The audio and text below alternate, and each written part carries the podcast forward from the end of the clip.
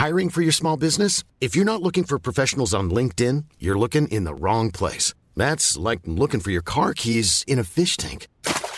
LinkedIn helps you hire professionals you can't find anywhere else, even those who aren't actively searching for a new job but might be open to the perfect role. In a given month, over 70% of LinkedIn users don't even visit other leading job sites. So start looking in the right place. With LinkedIn, you can hire professionals like a professional. Post your free job on linkedin.com/people today. Isang paalaala, ang susunod na kabanata ay naglalaman ng mga salita at pahayag na maaaring magdulot ng takot, pangamba at pagkabahala sa mga nakikinig, lalo na sa mas nakababatang gulang. Huwag magpatuloy kung kinakailangan.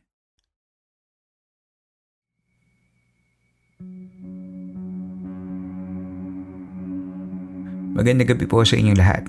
Ako si Earl, ang inyong pong Camp Master. At ito ang Philippine Campfire Stories. Tuloy po kayo sa 79 na gabi ng Santelmo Society. Kumusta ka na? Sana'y napapakinggan mo ang episode na ito sa maayos na kalagayan. Welcome back mga campers! Isa na namang episode ang pagsasama-samahan natin ngayon. In the years that I've been producing this podcast, ay iba-iba ng segments ang nagawa natin, but one segment in particular remained a favorite of many, and that's Santelmo Society. So for the remainder of the next few episodes, uubusin muna natin ang mga backlogs natin sa mga stories from the other campers at papakinggan muna natin ang iba-ibang kwento ng pagtataka at pagkamangha. Una na dyan ang kwento ni Teacher Len. Teacher Len's stories had been featured in episode 78 and episode 95. Ngayon, nagbabalik si Teacher Len for one more story. Pakinggan natin ang kwento niya.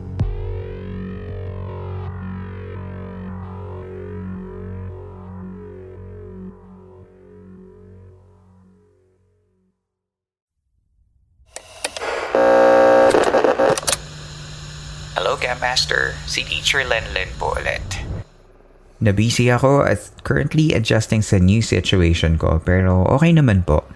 Itong ikukwento ko ay isa sa mga karanasan ko kasama ang best friend ko noong pumunta kami sa Intramuros last week. Ganito yung nangyari. Nagpunta kami sa Intramuros kasama ang best friend ko last week, August 13th. First time ng BFF ko na galing Cebu, kaya itinuro ko siya sa lugar. Amazed na amazed siya dahil first time niyang makakita yung mga lumang simbahan at establishments. Isa sa napuntahan namin ay ang sikat na Manila Cathedral. Bilang Catholic, nagdasal kami sa loob bago maglibot-libot sa paligid. Sa paglilibot namin, napansin ng kaibigan ko na may mga nakita siya na 5 taong nagdadasal din malapit sa altar. Ang kakaiba sa kanila ay nagdadasal sila sa Espanyol. At iba ang kasuotan nila. Katulad nung kina Jose Rizal at Maria Clara. Sa paglapit namin, nakita kami ng isang babae at lalaki at tinanong kami pero hindi namin maintindihan dahil Espanyol ang tanong. Natatakot na kami ng kaibigan ko dahil pagtingin namin sa likuran ay may nakita kaming pare na may mga sakrista na kasama. Pero kakaiba din ang suot niya. Pang-praile katulad ni Padre Damaso sa Sonoli Metanghari. At biglang tumugtog ang kampana. Sa sobrang takot namin ng kaibigan ko ay tumakbo kami palabas. Sa pagmamadali, nadapa pa ako at muntik nang masubsog sa hagdanan. Nakita kami ng guard ng simbahan at nagtanong kung anong nangyari sa amin. Nagkwento kami ng mga nangyari at maski siya ay natakot. Dahil doon ay umuwi na lang kami. Hanggang sa ngayon ay nagtataka pa din ako kung anong nangyari. Nag-time travel ba kami at paglabas ay bumalik ulit sa normal? Hindi ko alam. Sa ngayon, hanggang dito na lang ang Camp Master. And more power to you po. P.S. Nag-research ako ng sinabi ng babae sa amin at ito ang na-research ko. ¿Quieres sentarte con nosotros? Or sa Tagalog, gusto mo bang umupo sa tabi namin?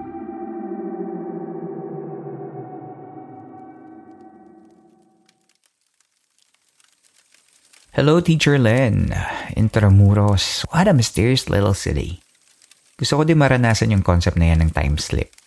Kung totoong time slip yun. Kasi mamaya prinangka lang ng mga taga Manila Cathedral, di ba? Hindi ko alam. Time slip is to temporarily let yourself into the same place but from another time. Sobrang fascinated ako sa time-space continuum. Kaya lagi ako na-attract sa mga ganitong kwento.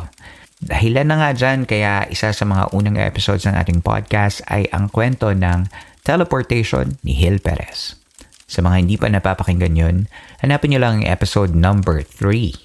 Ito yung kwento ng isang Spanish soldier na si Gil Perez na nakatulog while on duty sa Intramuros, tapos biglang nagising sa Mexico. What sets this story apart is that it was documented enough that even Jose Rizal annotated one journal na nagbanggit sa kwentong ito. Sa tingin nyo, may something of a magical portal ba sa Intramuros? Tara, punta natin. Thank you, Teacher Len for that story.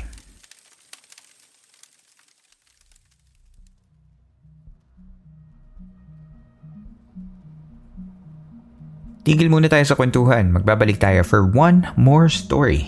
That and more coming up next. Here's a cool fact.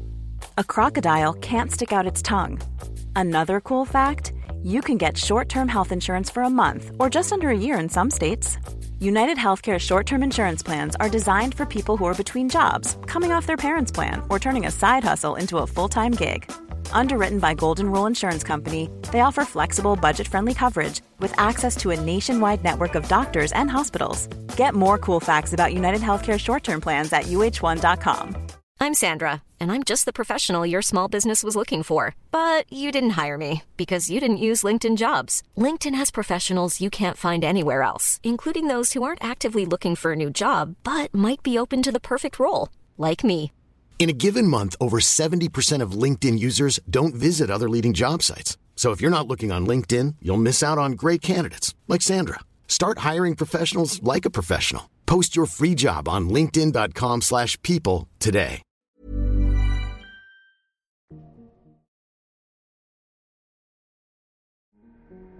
Sa pagbabalik ng Santelmo Society ng Philippine Campfire Stories.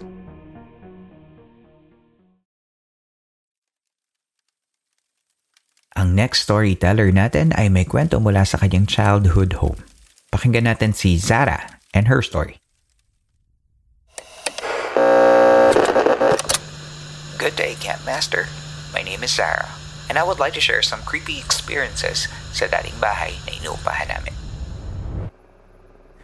Taga Sorsogon City po ako, and here's my story. We moved po from one barangay to another kasi yung dati naming tinitirhan is binenta na ng may-ari. My mom, being the person in charge of the house, was given enough budget to find us a new place to start again. Maganda yung bahay na nahanap nila mama.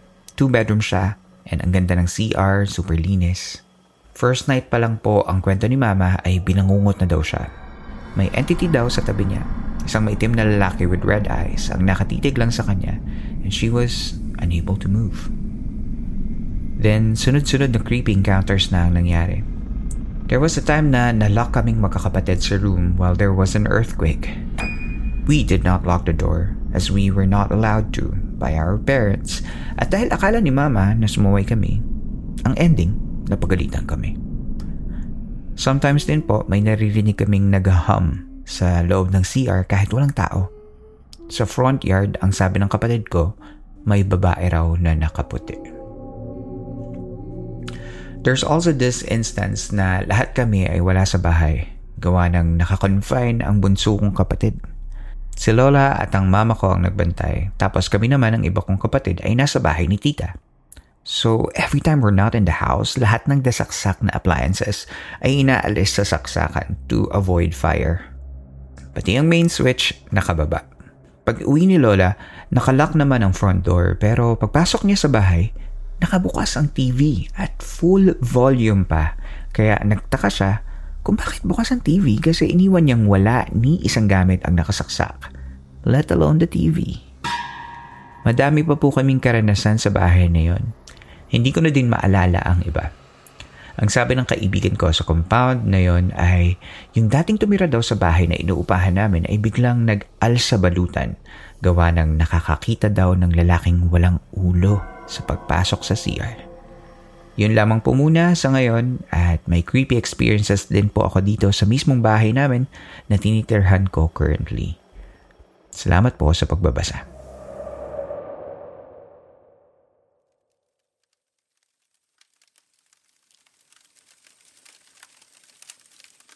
Hello, Czara. First of all, thank you for being active in our group chat na The Campsite-Philippine Campfire Stories Facebook group. Nakakatuwa na isa ka sa mga taong super engaging sa grupo natin. And I'm sure marami pang iba dyan ang hindi nakakaalam na may group chat ang Facebook group natin. So if you want to join that, all you gotta do is go to our Facebook group. Yun na nga yung The Campsite-Philippine Campfire Stories. And then click the chat button.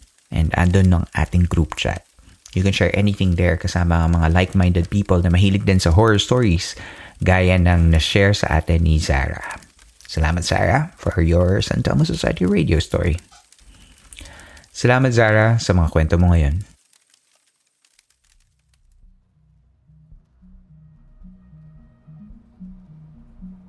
Napakarami nating messages na nakuha from the listeners about the recent episodes of the podcast. Kaya naman, we'll be doing a little bit of a segment called The Camper Shoutouts. Episode 176 sa True Horror Stories ni Rick and Daniel, sabi ni CJ Plaro. I've been listening to your episodes which are surprisingly calming. I'm stressed out kasi from work and family problems, but your handsome voice makes a huge difference. Kudos po. Thank you, CJ, for listening to our episodes and for being a camper. Talagang dinisenyo ko yung Philippine Campfire Stories to be sort of calming, if just to give you irony, you know, kasi di pa parang nakakatakot pero soothing yung the way that we deliver it and walang masyadong jump scares, ganun. Para yung, kasi the way I listen to podcast is laging yung on my way to work or kapag tumatakbo sa labas, gumagawa ng chores, yung all the menial things that you can just have the podcast in your background, and that's how I designed it. No, parang bakit ko kayo tatakutin kung nagre-relax lang kayo, diba? So yeah, there we go.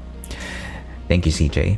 Sabi naman ni Yof, it may sound weird but I so love to listen this while I'm working. Helps me to calm my mind. And hope to have more of this na narrated yung story than the interview. Yun na nga, Yof. That's very... I appreciate that. Thank you so much. Lexi says, napapadasal ako nang wala sa oras sa office after hearing Daniel's story. At least naging prayerful ka. Natatawa kasi ako, sorry. Sabi naman ni, and I don't know how to pronounce this, Tipayi-PH. Bacolod represent. Hehe, that university is popular for the horror room. Nostalgic. Thank you so much, Tipayi. Ayan, sa yung story kasi ni Daniel was the horror room na ginagawa nila for their university week. So, I guess talagang kailangan nating puntahan yung university na yun sa Bacolod. Parang medyo popular. Lahat mga taga Bacolod, kung alam nyo yung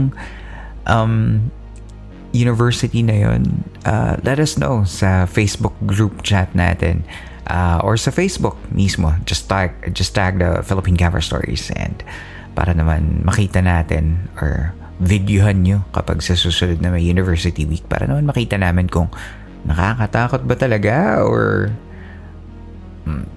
I don't know. Tingnan natin. Ang suki ng Spotify Q&A section, si Mancy. Sabi niya, I can't believe na maririnig ko ang Slipknot dito sa podcast. Tapos Heretic Anthem pa. Oh my God, one of my favorites. Ayan, Mancy, hindi mo talaga alam kung ano ang ibibigay sa atin ng universe kapag ka nagre-record tayo ng podcast. So, ayan. Diba? May Slipknot dito sa Philippine Campfire Stories. Ayan, mukhang lakista si Mancy. Sabi naman ni Marceline Abadir, OMG, Daniel's story was heart-pounding. Ayan. Thank you so much, Marceline. We have to... Hi again, I am from Bacolod and I graduated from this university. Every year, may incident talaga ang horror room ng Mascom Society. 2005, another incident happened. Kami yung naka-witness nun. Ayan.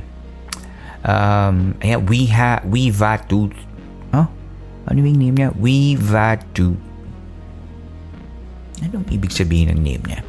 Ayun, Viva 2, Bacolod din yan. Ayan. So, isa na namang nagpapatotoo na yung university na yon sa Bacolod is really something else apparently based sa mga nagiging comments nyo. So, thank you Daniel for sharing that story. Sabi naman ni Red, damn Daniel, your story made me skip a beat. Ayan, mga nag-i-induce ng hypertension na tong si Daniel. Next comment, sabi ni Desiree Jasmine Desuelo Ramos. Yung may nakaangkas habang nagdadrive, nasabi sa akin ng mga lolo at lola ko pero ayaw ko nang magmotor sa gabi. Yeah.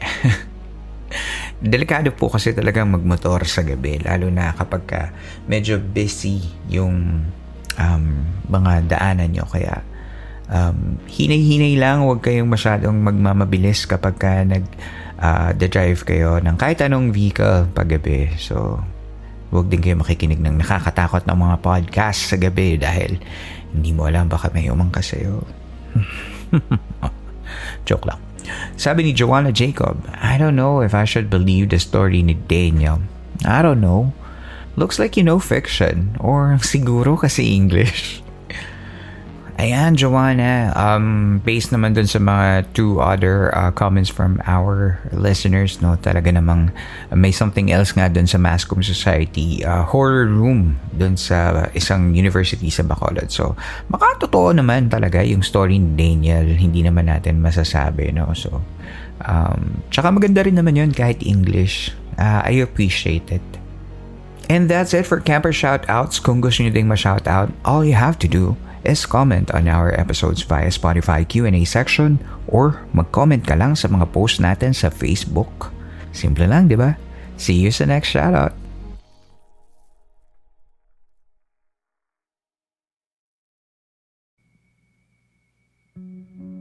Dito na po nagtatapos ang ating kwento. Pagkatapos ng episode na ito, ay pwede kang sumali sa kwentuhan by going to Spotify Q&A portion ng episode na ito. Kung di mo alam how to get there, pumunta ka lang sa Spotify app at go to our latest episode. At pag-click mo yon, makikita mo doon yung Q&A portion right below the episode description. So, doon makikita mo kung ano ba yung mga sinishare ng mga tao, diba? So, join ka lang doon. Just remember to be kind whenever you share your thoughts dahil ang podcast na ito ay mananatiling safe space for everyone. Kung gusto mo naman suportahan ang show by giving us monetary tips, you can do that by joining Patreon kung saan naglalagay ako ng mga extra content for the podcast listeners when I can. Kung may access ka naman via GCash and you feel like helping in creating these episodes, ay pwede mong gawin yan by checking our PayPal or GCash accounts. Sa episode show notes, punta ka lang dun sa episode show notes sa Spotify app, makikita mo dun yung GCash. Pwede mo rin ako i-text doon. Baka hindi lang ako makasagot. At panghuli, kung may kwento ka naman at gusto mong ibahagi ito sa ating camp, pwede mong isend yan sa campfirestoriesph@gmail.com. At babasahin natin yan sa mga susunod na Santelmo Society Radio episodes. Pwede kang mag-record ng sarili mong kwento. Pwede mo rin siyang i-share via email at ako ang magbabasa. Either way, just send me an email. Muli, maraming salamat po sa inyong pakikinig. Magkita tayong muli sa susunod na kwento. Ako si Earl at ito ang Santelmo Society Radio ng Philippine Campfire Stories.